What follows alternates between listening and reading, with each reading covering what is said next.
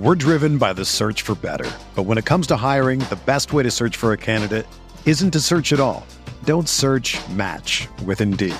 Indeed is your matching and hiring platform with over 350 million global monthly visitors, according to Indeed data, and a matching engine that helps you find quality candidates fast.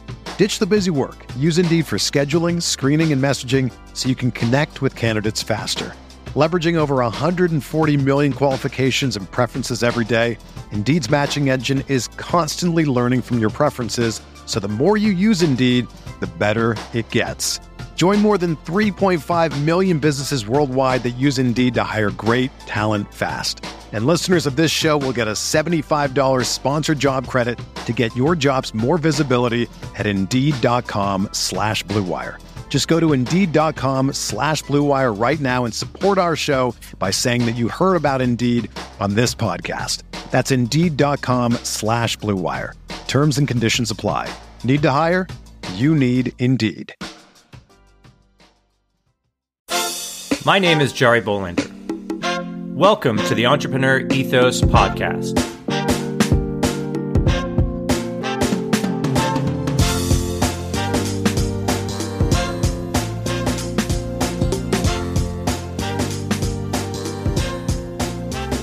On this podcast, we're going to take a deep dive into the traits, values, beliefs, and skills of all sorts of entrepreneurs to learn how to build a more ethical, inclusive, and resilient world. Let's get started. Hey everyone, stay tuned to the end of the interview where I'll give you some actionable insights that I learned from my guest. These insights are also in the show notes. As always, thanks for listening. Thanks for all the feedback. Thanks for all the ratings and reviews. I read every one of them, and I really do enjoy the fact that you enjoy the show. Now, on to my guests for today. Will Kintish, an international trainer in networking. Will was an accountant for over 25 years. Wow, that's a long time. Before moving into his second career as a trainer in networking skills. He began as a part-time trainer for Dale Carnegie Training and was recruited to a presentation on networking at a bank. In 2000, he left accounting after his firm was bought out by a bigger firm. He's been speaking about and training people in networking skills, both in person and online, ever since. Will addresses the fears many people face when entering a networking function and gives easy, actionable tips for meeting people, talking to them, and setting up a foundation for growing a relationship. Everything rests on building relationships with people who like and trust each other, he explains. He also tells us why arriving early to an event gives you an edge. Now, let's get better together. Will Kintish, welcome to the podcast. Thanks, Jerry. Thanks for inviting me. Oh, you are quite welcome. Quite welcome. I'm fascinated by what you do for a living because you teach people how to network and also network yourself. And we were talking a little bit before we started recording, and it was like, yeah, I use this podcast to network. And you're like, well, I like to network. So here we go. Absolutely. Yeah. Simple awesome. As that. Yeah. Simple as that. And, we'll talk a little bit more about Kintish networking skills a little bit later on. But before we get into that, as I always like to say, my first question, I'm pretty consistent in this. So let me and the listeners know how you got to do what you're doing today. Well, Jari, I don't know whether you're a believer in fate. I'm a great believer in fate. I spent 36 years practicing as a CPA, or chartered accountant, as we call ourselves here in the UK. I started work in 1964, before you were thought of, I guess. And I went all the way through to the year 2000. And in 1998, for a hobby, I started to train as a trainer with an organization that I'm damn sure you and our listeners have heard of, called Dale Carnegie, who wrote the first book on networking. Think about it. How to Win Friends and Influence People. Right. He wrote it in 1936, voted the best management book of the 20th century, Warren Buffett, our rich friend over in the States, talks about it and the management course he went on many, many times. So 1998, I was still a CPA, a chartered accountant. For a hobby, I was getting a bit fed up with accountancy, and I said to Dale Carnegie organization, are you ever looking for trainers? And they said, yeah, we're always short of evening part-time trainers. I said, well, train me. They said, yeah, okay. So for 2 years, they trained me. And then in the year 2000, my accountancy firm, of which I was senior partner, we got taken over by one of the big national firms. And they said to me, Will, you don't like being taken over, do you? I said, I don't. They said, why don't you leave and do your training full time? I said, I can't afford to. Do you know what they said? If we give you some money, will you go away? I said, how much? Honestly, that's true. Yeah. I said, how much? So they offered me some money. I said, I'll better go and ask Mrs. Kintish. So I came home to Mrs. Kintish, and most married men will appreciate this bit. Mrs. Kintish said, that's not enough. Go and get some more. I went back and said, I want some more. They must have been desperate to get rid of me. They said, how much do you want? So I told them. And they said, there you go. And off I went. And I left accountancy on May 31, the year 2000. We're now on June 7th, 2021. So I've just passed my 21st birthday, Jari. So for 21 years, I've done virtually nothing else but show people how to work the room. And that was beautiful, wasn't it? Until Mr. and Mrs. COVID appeared, because working the room became a bit redundant. And my clever wife, God bless her, said, hey, Will, you've got to stop people showing them how to work a room. You're now going to show them how to work the Zoom. And that's what I've been doing in the last 12 months. A genius. She's a genius. Well, she and I have been married for over 50 years now, Jari. I mean, you're looking at an old man here. Well, my parents, 53 years. They've been married 53 years. So I'm a bit of a newlywed in comparison to that. Yeah. And that's it. It's simple as that. I've loved every minute of it. I spent 5 years showing people how to use LinkedIn, but then some guy said to me, Will, I'd love to own your website. It was called linkedintraining.co.uk. I said, well, make me an offer. And he made me a crazy offer. So I sold him the website. And but basically all I've been doing for the last 21 years and 7 days, showing people how to become effective and confident networkers. That's it. One trick pony.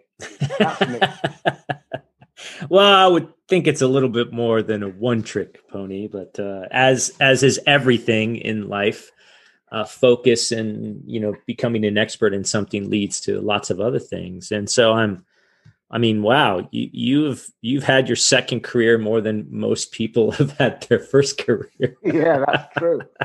Yeah, well, that's what happens when you become a veteran, really, doesn't it? So, yeah, no, it's true. It's really true. It's interesting that you started off as a hobby. I mean, what motivated you to hobby back in the day would be side hustle today. What made you kind of pick networking? Well, and that's the other irony. I didn't. Again, going back to the US, there's an organization which you may have heard of called BNI, Business Network International. It was started probably down the road from where you live, Jari, in San Francisco, by a guy called Dr. Ivan Misner. He had breakfast one morning in the Bay area of San Francisco. He was a lawyer. He had breakfast with an accountant and a banker and one or two others, and they set up a networking club. I don't know what it was called in those days. That was, I think, in 1988. It is now, there is a BNI chapter in every city in the world. Wow. And I believe he sold it out to private equity for billions a year or two ago. And so what happened was, I was in BNI as an accountant because I hadn't sold out yet. And I did a 10-minute presentation. And the banker in the group, the great thing about BNI, Jari, is that if you join a local chapter, there can only be one lawyer, one accountant, one banker, one printer, one digital marketeer. So there's no competition within that group. And the whole objective is that everybody recommends business to everybody else. So that was the objective. So in 1998, I started to present. I did a 10-minute presentation and the banker said, "Will, that was a fantastic presentation. Will you come and motivate my team?" And I did. And then I was invited to the head office of what was then called the Royal Bank of Scotland. And they said, "Will you come and do some training for us?" At the time, I called it 7 Habits of Highly Successful People, which, of course, is a take on the book by Stephen Covey, 7 Habits of Highly Successful People. My title was 7 Habits of Highly Successful Bankers. So the bank said, "No, Will, we don't need to call it that. We want you to call it networking." So they gave me the title. So I've had an accidental career. I mean, I told you how I dropped into networking. I got thrown out of school at 16. The headmaster told me I wasn't very clever and I ought to go and get a job. I said, "What am I going to do, sir?" He said, "The only thing you're quite good at is math. We call it maths. You call it math." And I left accountants. I left school at 16, and that's what I did for the next 36 years. So although I'm the most proactive person I know, the two major moments in my life were directed by third-party people, other people. So it's funny, really, isn't it? What happens to you in your life? Yeah. Well, I mean, but you took the opportunity. I think that's the other thing. You know, there's lots of times in life where you get lucky or your skills or whatever, someone sees your genius somehow. I mean, who knows how? And you're like, "Oh, I should do this." And you're like, "Okay." And then lo and behold, you made a career out of it. And then lo and behold, you made another career out of it. So, I mean, yeah, you've had an interest. I mean, that's so fascinating because a lot of times, like entrepreneurs, especially young entrepreneurs, they know they want to do, like, start a company or do something. They never know what they want to do, but they always think, "Oh, I'll do tech or I'll do this or I'll do that." And mostly tech, because tech is quote unquote easy, which it's not. But there's plenty of other ways to be an entrepreneur. And I find it fascinating that, you know, it's sort of those people around you that can sometimes push you in a good, solid way. And it is interesting that, you know, from accounting. So normally I wouldn't expect accountant types, quote unquote, to be good at a cocktail party or a networking event. Of course, there's exceptions to the rule, just like engineers shouldn't be, you know, are not very outgoing and talkative. And I happen to be an engineer. And of course I'm talking to you and everyone else is too. So this shouldn't be a surprise to you because engineers and actuaries and to a lesser extent lawyers, you are, and we can only generalize, you are not the outgoing sort of people, are you? Engineers aren't particularly, and here you are doing what you're doing. So like me, you've had a massive U-turn in your career. So don't be surprised at me. Perhaps we're the normal ones and the rest are a bit odd. Think about that. Yeah. Well, I mean, and the reason why I wanted to talk with you about networking and sort of how you do it, and you've got a ton of experience in it, is like I think I told you before. I mean, I use this podcast to network with smart people. I use it as part of my business development process, but I actually secretly use it to help me learn how to talk to people. Because again, I have an engineering mindset, so I have a hard time talking to people. And I've found that the more you practice something, clearly, the better you get at it. But it's hard to start. So how do you tell people like me and the other people we talked about, how do you get started in networking? Because it's a little scary for some people. I mean, I've heard this all the time, so I'm curious how you start people off. Okay. All right. Here's the secret. Me, you, and every one of us in the world, we network from the age of 2 years old. You've said it about 2 minutes ago, struggling to talk to people. Jari, that's all it is. It's just talking to people. Nothing more, nothing less. What you're listening to over here in the UK, you're listening to me, Will Kintish, who is a bit of a con man, really. Do you know why? Because I've been earning a living for 21 years and 7 days teaching people how to talk to each other. Now, come on. That's all networking is. So what the heck is it that scares people? And the answer is, I do know to a point. But if you accept that really it's just talking to people, let's take it to the next level, though.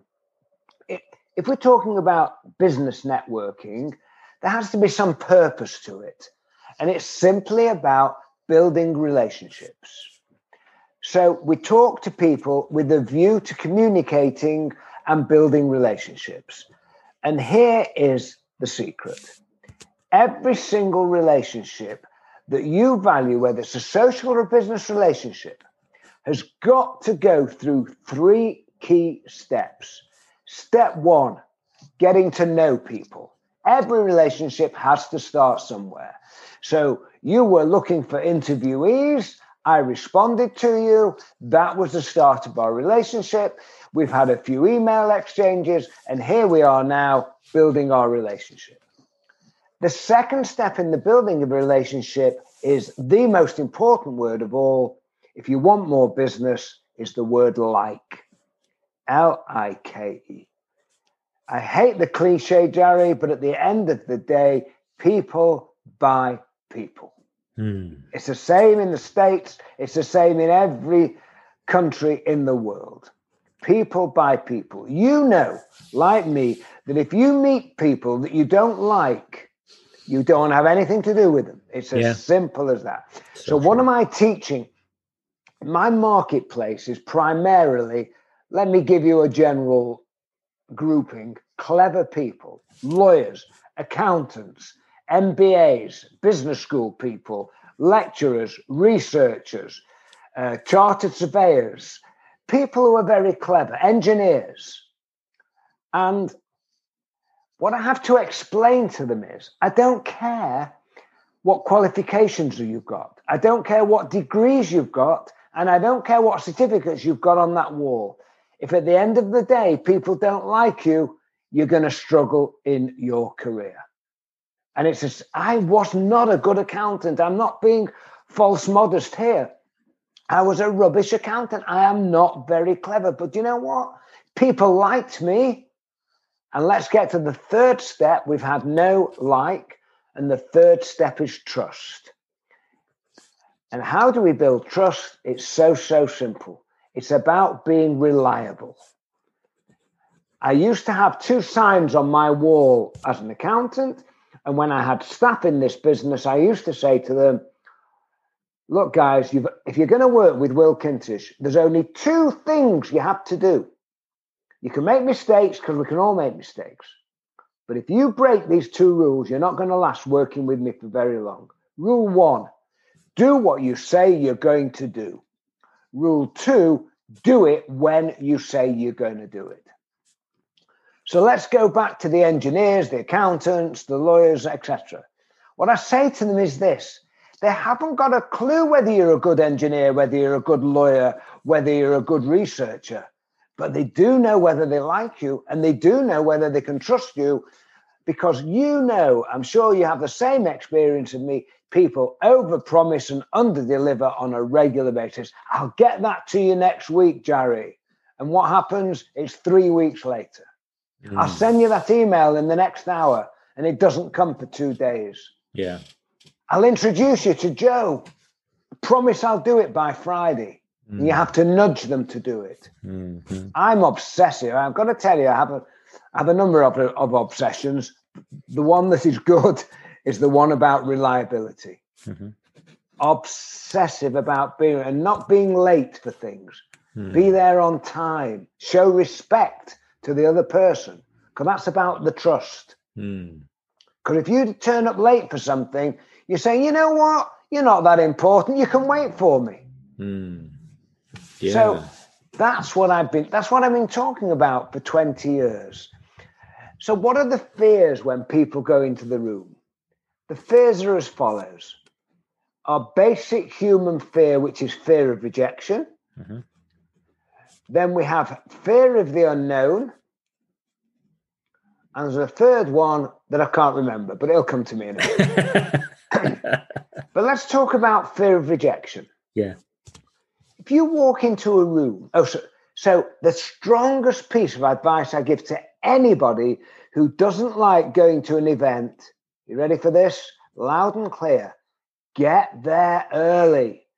Because when you get there early, you haven't got to face all those strange faces that are already in communication, already. You get there early, you're immediately in command and control of the situation. So fear of rejection. I don't know whether you've heard the acronym FEAR. It stands for false expectations appearing real. Mm. So people are nervous. They walk in the room thinking, oh, my goodness, nobody's going to talk to me. Well, what I say to my audience is I couldn't care less whether they talk to you or not, because networking is about being proactive. You go and talk to them. You see a guy or a woman standing on her own against the wall, because they only ever stand against the wall, people on their own, and go up to them, smile, eye contact, and go like this. Hello there, can I introduce myself? My name's Will Kintish. Hi, you are Jari. Jari Bolander. Hi, Jari. Nice to meet you. Where have you travelled from today? Why have you come to this conference today? I mean, what could be easier than that? Yeah. And off you go. Yeah. You're off. Yeah. Yeah. No, I agreed. I mean, it's just funny because my late wife, Jane, who I talk about all the time, she died from leukemia 4 years ago. You know, she did publicity for professional athletes and did PR and marketing. And the reason why we got together, we met at a Pride breakfast. It's Pride Month now, so we literally met at the Alice B. Toklas Democratic Party Pride breakfast. I handed her my card, and she said, "Yeah, I'll send you a note." And she literally followed up that day. Excuse me, I interrupt you. Why did you hand your card to her? She introduced herself to me. She's like, "Hi, I'm Jane," and I go, "Oh, I'm Jari." She's like, "Hey, we should do something together." Like London, who was running for supervisor at that time, she's like, "Oh, let's do a fundraiser for London." And I said, "Yeah, that'd be great." And we exchanged cards. And I was gonna slow down. Yeah, you didn't say that. You said I gave her my card, so she gave her card to you as well. Yes. Okay. I'm going to come back to that in a minute. Keep going, right? Okay. So what happened after that? Well, she beat me to the punch. I was going to email her on Monday, and she emailed me that night was a Sunday. So wow, Sunday night. Wow. Yeah, it was a Sunday morning brunch or breakfast. But what she always told me, I mean, and she drilled this into my head. She was really good at this. She would always follow up. If she got a business card from someone, immediately she would follow up. It was almost like after the event, she would follow up, right? And I can't tell you how many times she got business or got a contact. I mean, the reason why we were both at that breakfast was for London Breed, who's now the mayor of San Francisco, by the way, who introduced us.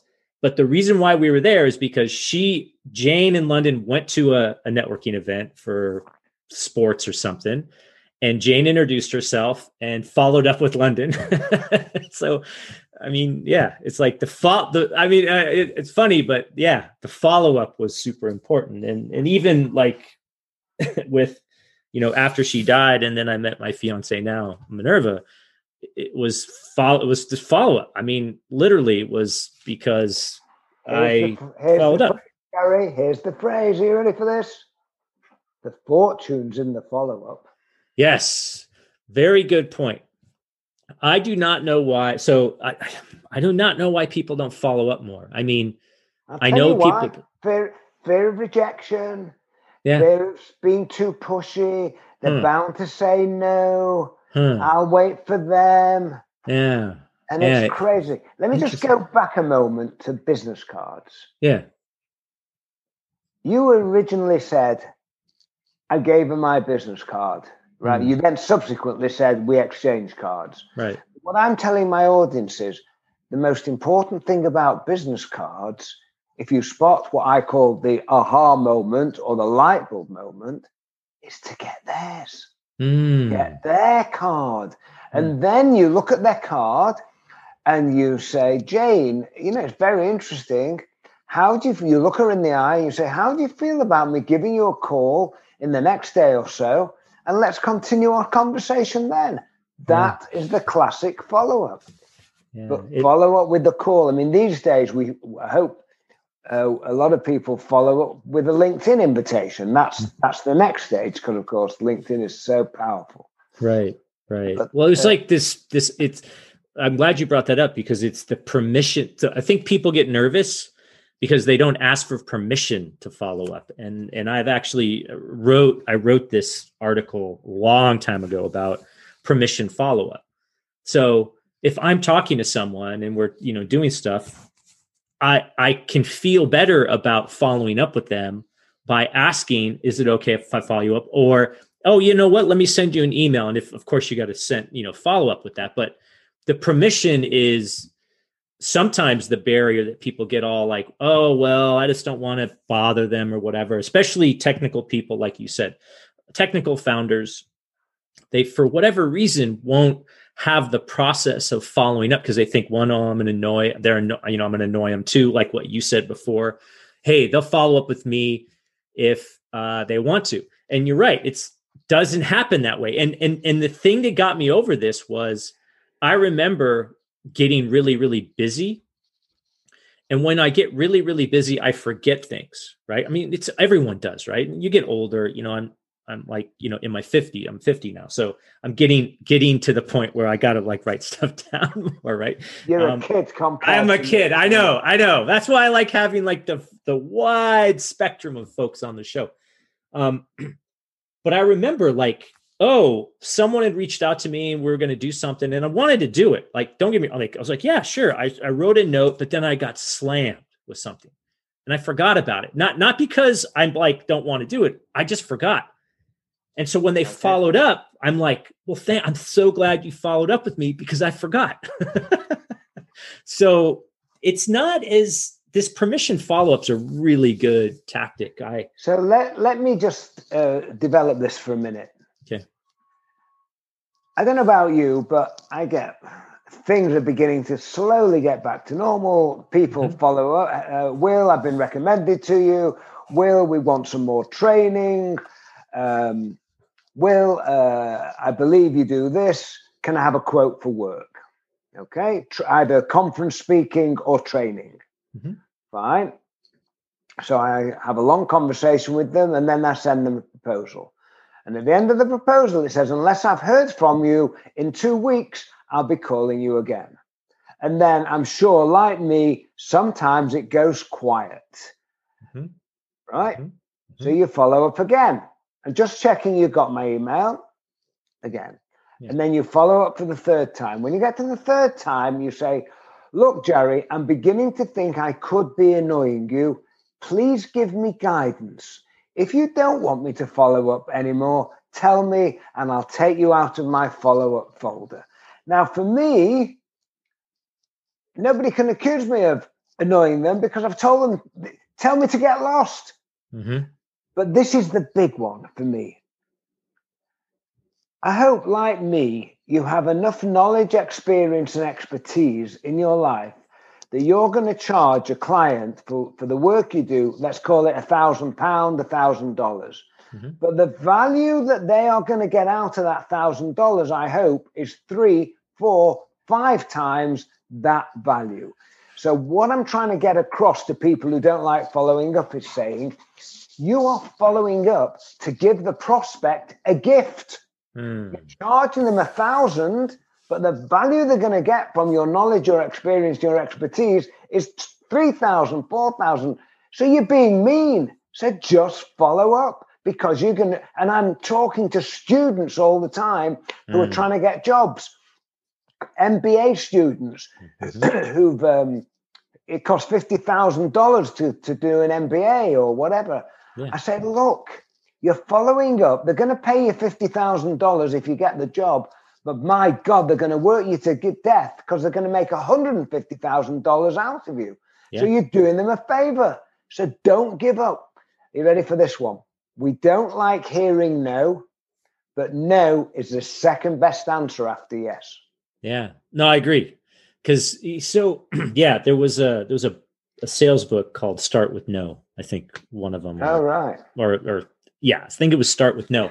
And the reason was because the no is the anchor for where you're at. A yes could mean anything. I mean, a yes is like, oh yeah, sure. And then nothing ever happens, right? Like it can't. And so, but a no is like, oh, well, you don't want that.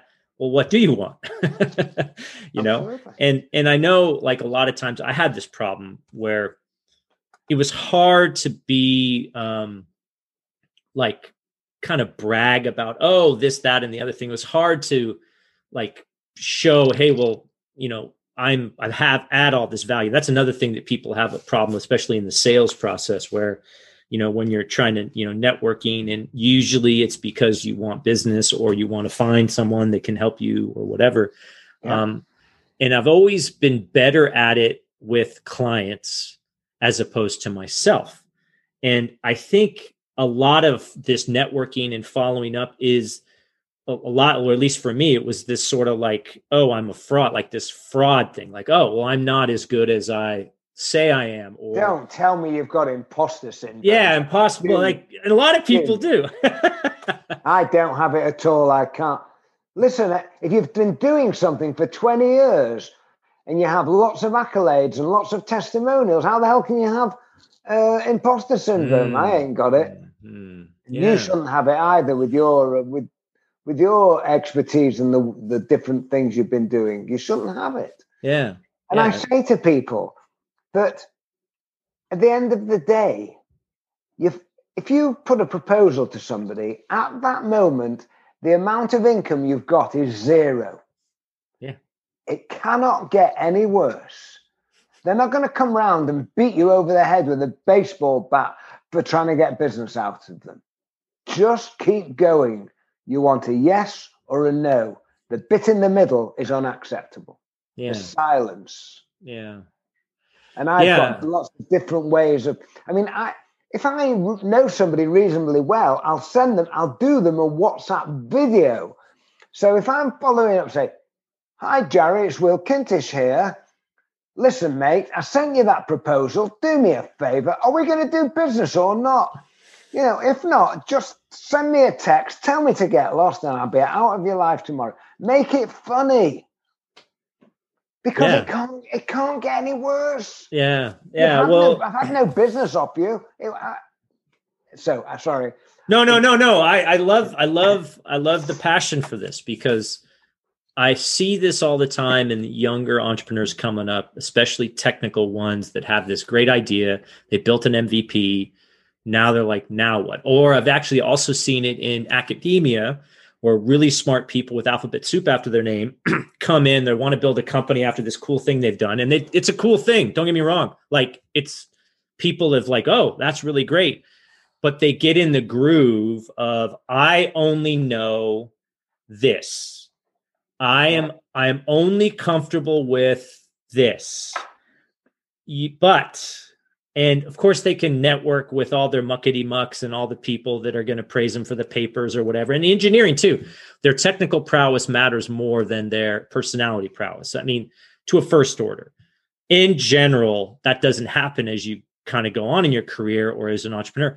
It's all about how you communicate. It's all about if they know, like, and trust you, hands down. It's not even about the idea. It's about you. Like it's you. It's like, do I like you? Correct. That's it. Right. The hardest thing in the world to do because, and as you get older, as you know, like you're a little ahead of me, when you get a little older, you get more comfortable with what you've done. You've accomplished something and you get like, yeah, I got nothing to lose. And if you can get that across to a sensible person at the age of 25, hopefully it'll help them. That's what I'm doing. Yeah. And the other thing I say to people is this, that anyone who says, I'm thinking of setting up a business to do X, I say to them, Are you any good at X? Oh, yeah. Well, I think so. I'm really good at it. I said, well, I'm delighted. I said, forgive me, I'm going to give you a 1-minute lecture about your future. Number one, there is no business without paying customers. Isn't that odd? I said, number two, here's the very bad news. The hardest thing in business is finding paying customers. And here it is. So what I'm saying to you, new person, new entrepreneur, you tell me you're brilliant at digital marketing, whatever it is. From tomorrow onwards, you need to spend every day, every waking hour of your life doing marketing, selling, and promotion.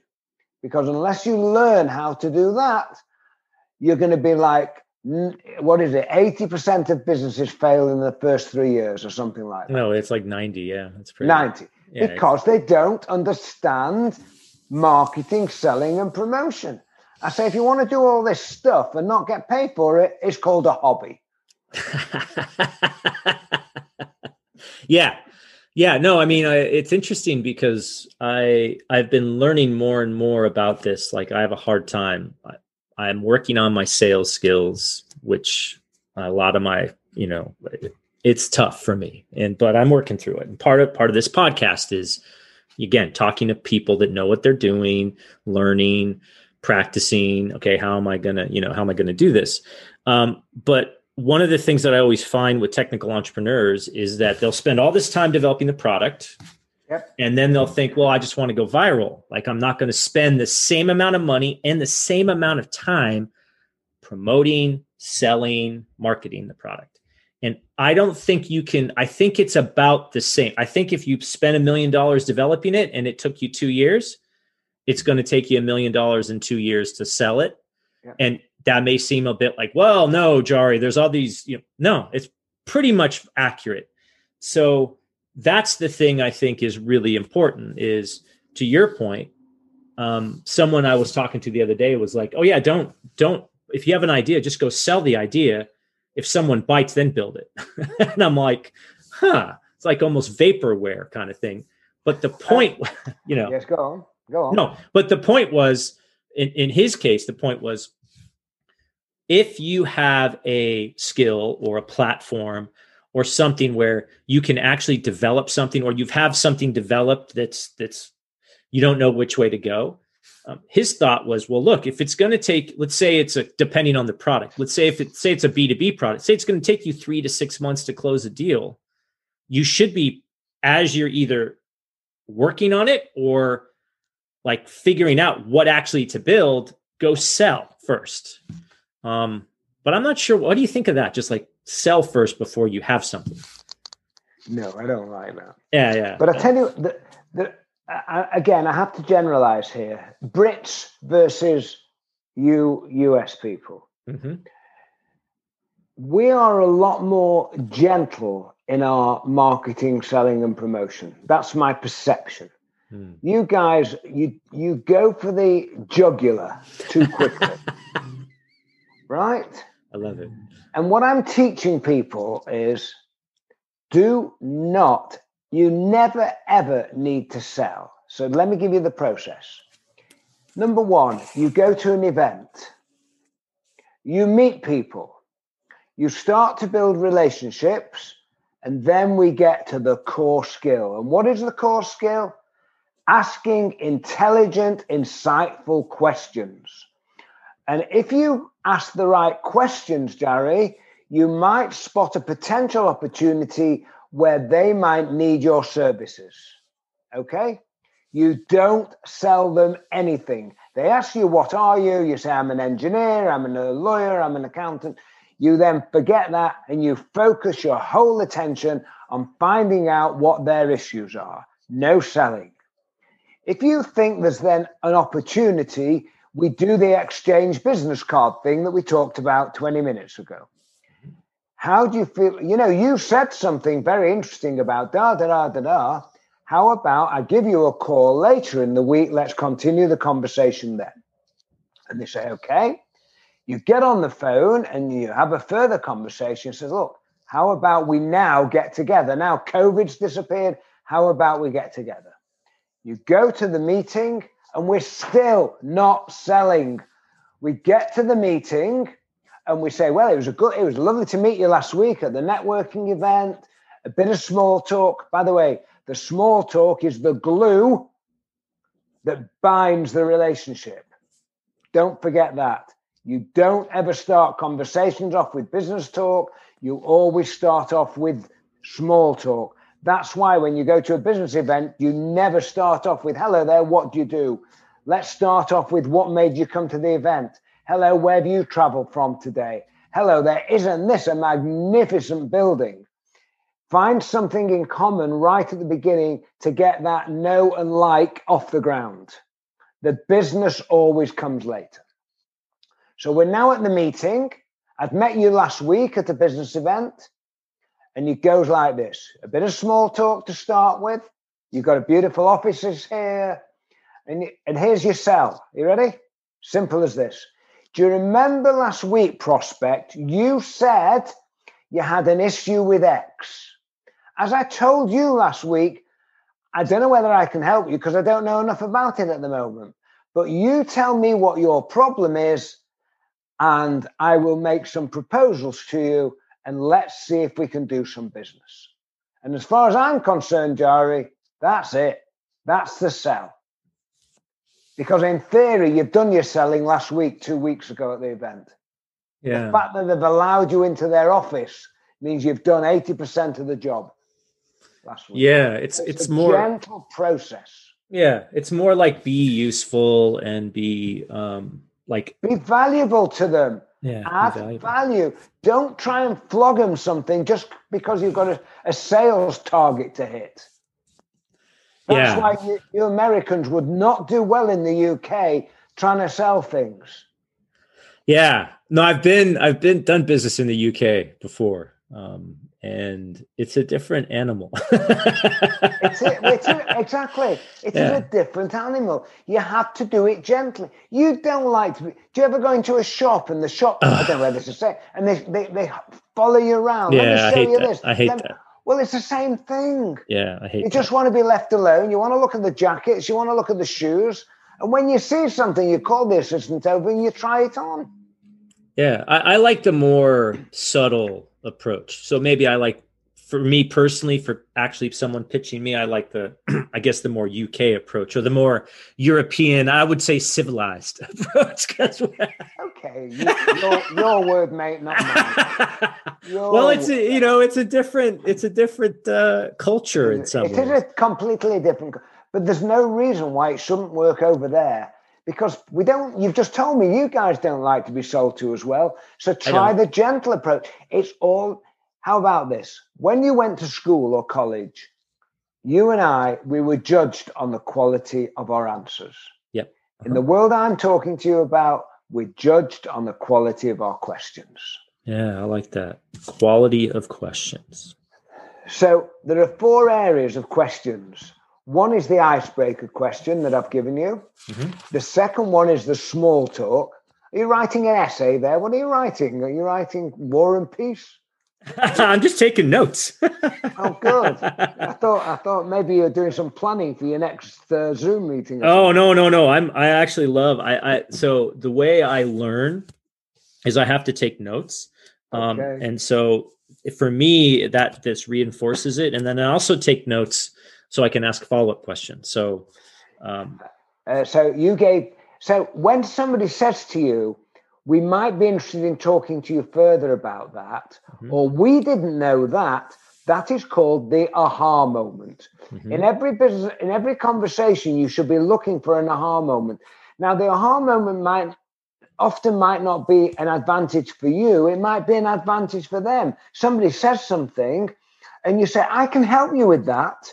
That is an aha moment. The first principle of networking is always, what can I do for you? Who can I introduce you to? What can I do for you? And I like to say that. I always say when I talk to people about when they pitch a company, the words you want to hear from them. Because I always tell everyone, okay, clear, concise, compelling, big idea, short, sweet. And you want them to say, tell me more. Because that's permission to then rant on about what you do. And so it sounds like it's similar. You know, I like this because I've always had this, I don't know what it is. I've always had this like inkling that it's a, you know, networking, business, sales is about helping people understand, like maybe help them understand the problem they have. And your point, the networking is how can I help you or how can I introduce you? We go networking, Jari, to create a platform to meet them afterwards. We do not do any selling. We do not do any real business at the event. We're just fishing.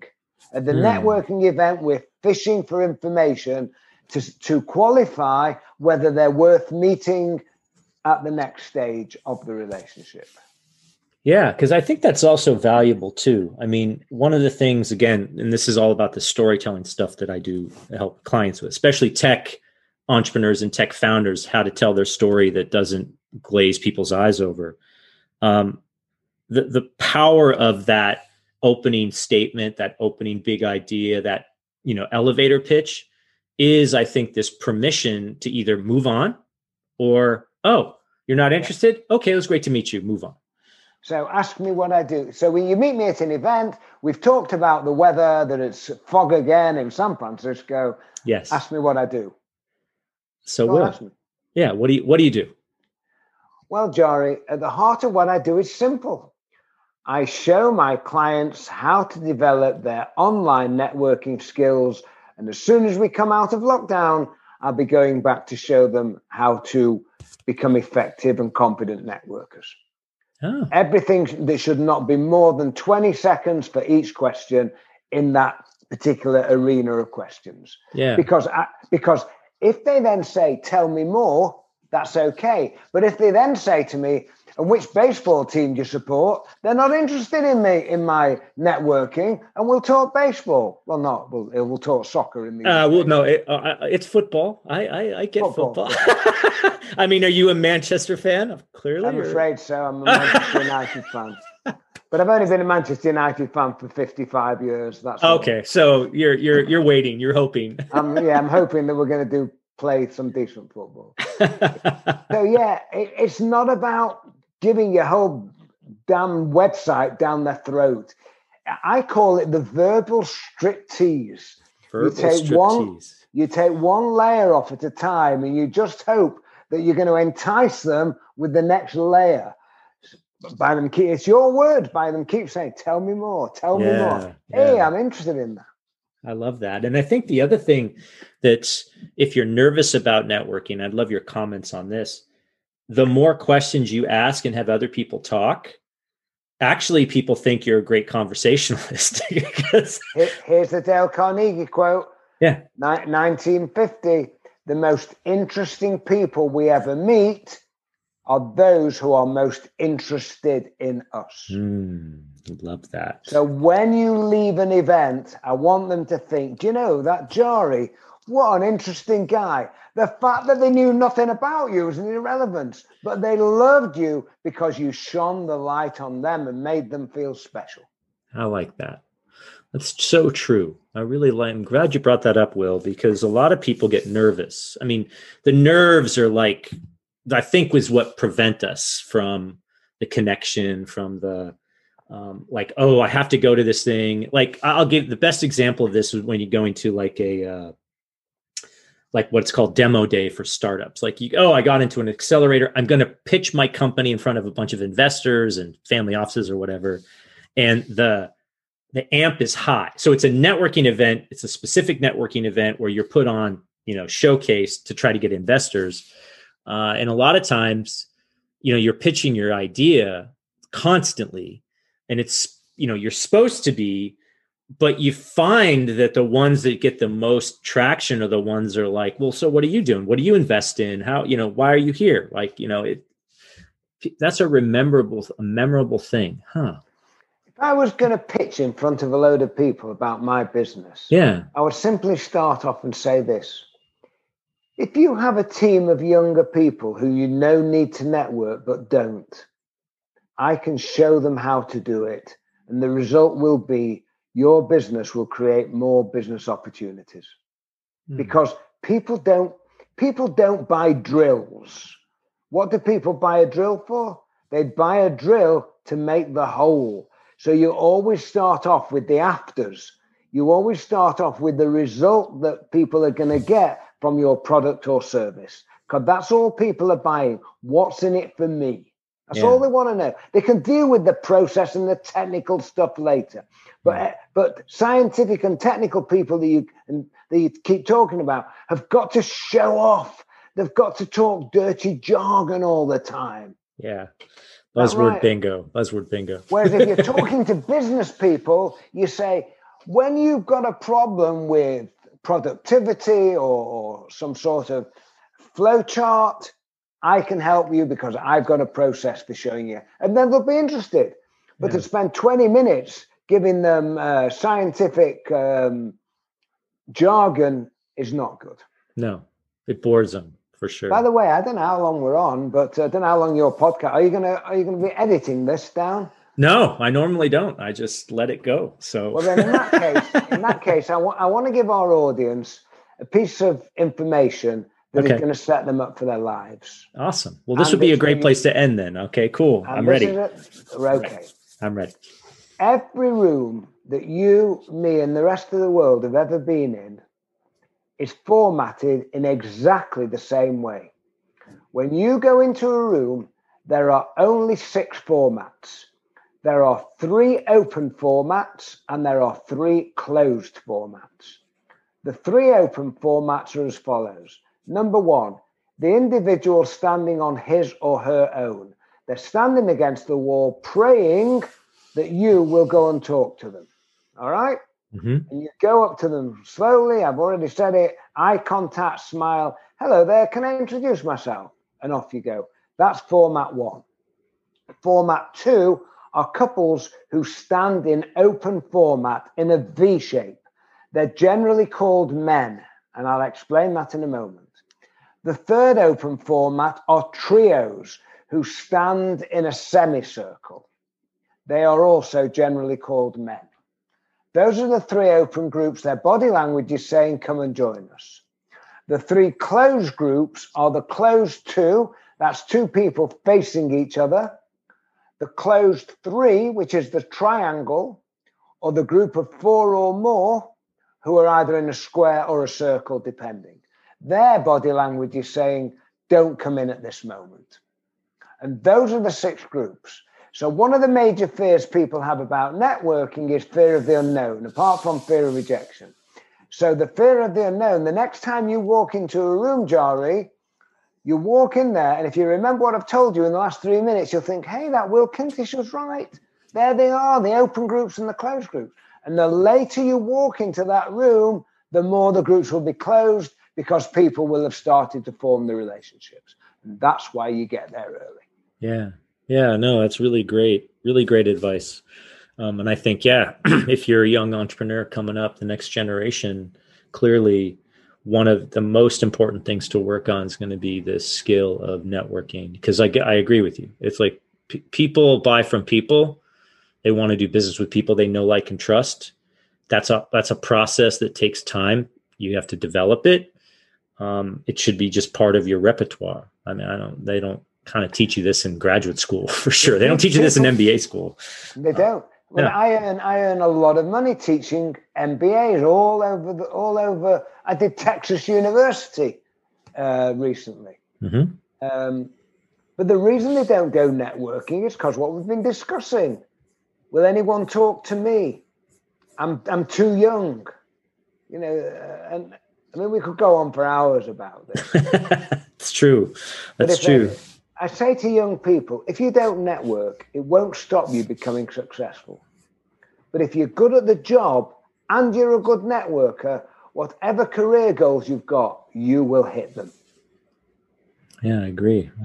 Well, Will, thank you so much for your time today. It's been such a great conversation. And I just love learning all this new stuff. Some of it I already knew, but some of it just kind of reinforced what I already know, and really appreciate it. And, good luck. I think you were saying that you're going to be moving closer to your kids and your grandkids. So my 7 grandchildren. You have a final question. Don't forget the final question. Oh, well, yeah. What would you tell the next generation of entrepreneurs that are coming up? Two pieces of information. Become very visible online and face-to-face, and be proactive. Don't wait for the world to come to you. You go to the world. You walk into that room. You attend events. You become visible because you're a secret. And here's my final quote. This is my quote, Jari. Strategy for survival is visibility. Hmm. I agree. And Jane would agree as well. So, Will, thanks again for your time. Well, good luck. Stay safe. And best. Can't wait to actually go to a networking event now. Try all this good stuff out. Well, hey, you haven't asked me about my website, kintish.co.uk. There's a ton of free stuff on there for everybody. Kintish, kintish.co.uk. Loads of videos, how to work a room, all sorts on there. Make sure the audience know that. Oh, yeah, for sure. I'll put a link in the show notes for sure. Okay. All the best. All right. Thanks. Thanks, Will, for taking the time to be interviewed. I really enjoyed our conversation and learning how to network a little bit better, since we're always trying to level up our game here on the podcast. Now, as promised, here are some actionable insights that I learned from Will. Be visible. Grow your presence online in addition to going out and meeting people. So yeah, I mean, in the Google world, people are going to look you up, right? So make sure you have some presence, what I like to call kind of signs of life, right? Start with small talk. The first step is making a connection and building a relationship. People want to help and do business with others they like and trust. Don't go straight in trying to make a sale. And I think this is a really important point, that relationships are very important. And even like in jiu-jitsu, it's position before submission, as they like to say. So what that means is make sure you're in the right frame of mind. Make sure you kind of understand what those other people want. Because sometimes if you go in directly to like, hey, why don't you buy this from me? It might not be something they want, and you might just put them off. So always be helpful is what I like to say. Always try to get to know someone, right? Ask intelligent questions. Look for areas where you connect or you might be able to offer help. And again, like I've just mentioned, be of service, be helpful. People are generally more attracted to and want to work with and want to talk to people that are offering help. Now, sometimes that may be a little weird to think about, but always be like very inquisitive and asking questions. I think the actual asking questions more often than talking is probably the best way to go, at least in my opinion. Prompt follow-up is key. Set up a time to get to know each other better while you're still fresh in their mind. So if you're going to meet with someone, you're at an event, and you're like, hey, I'd love to follow up with you. If you can, make a time to call like when you're there.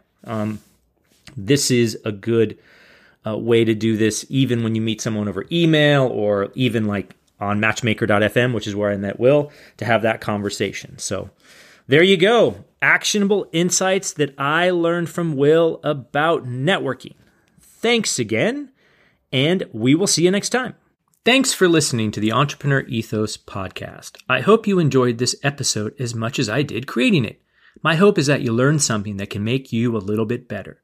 If you enjoyed the podcast, please do share it with friends and review it on Apple Podcasts or Spotify.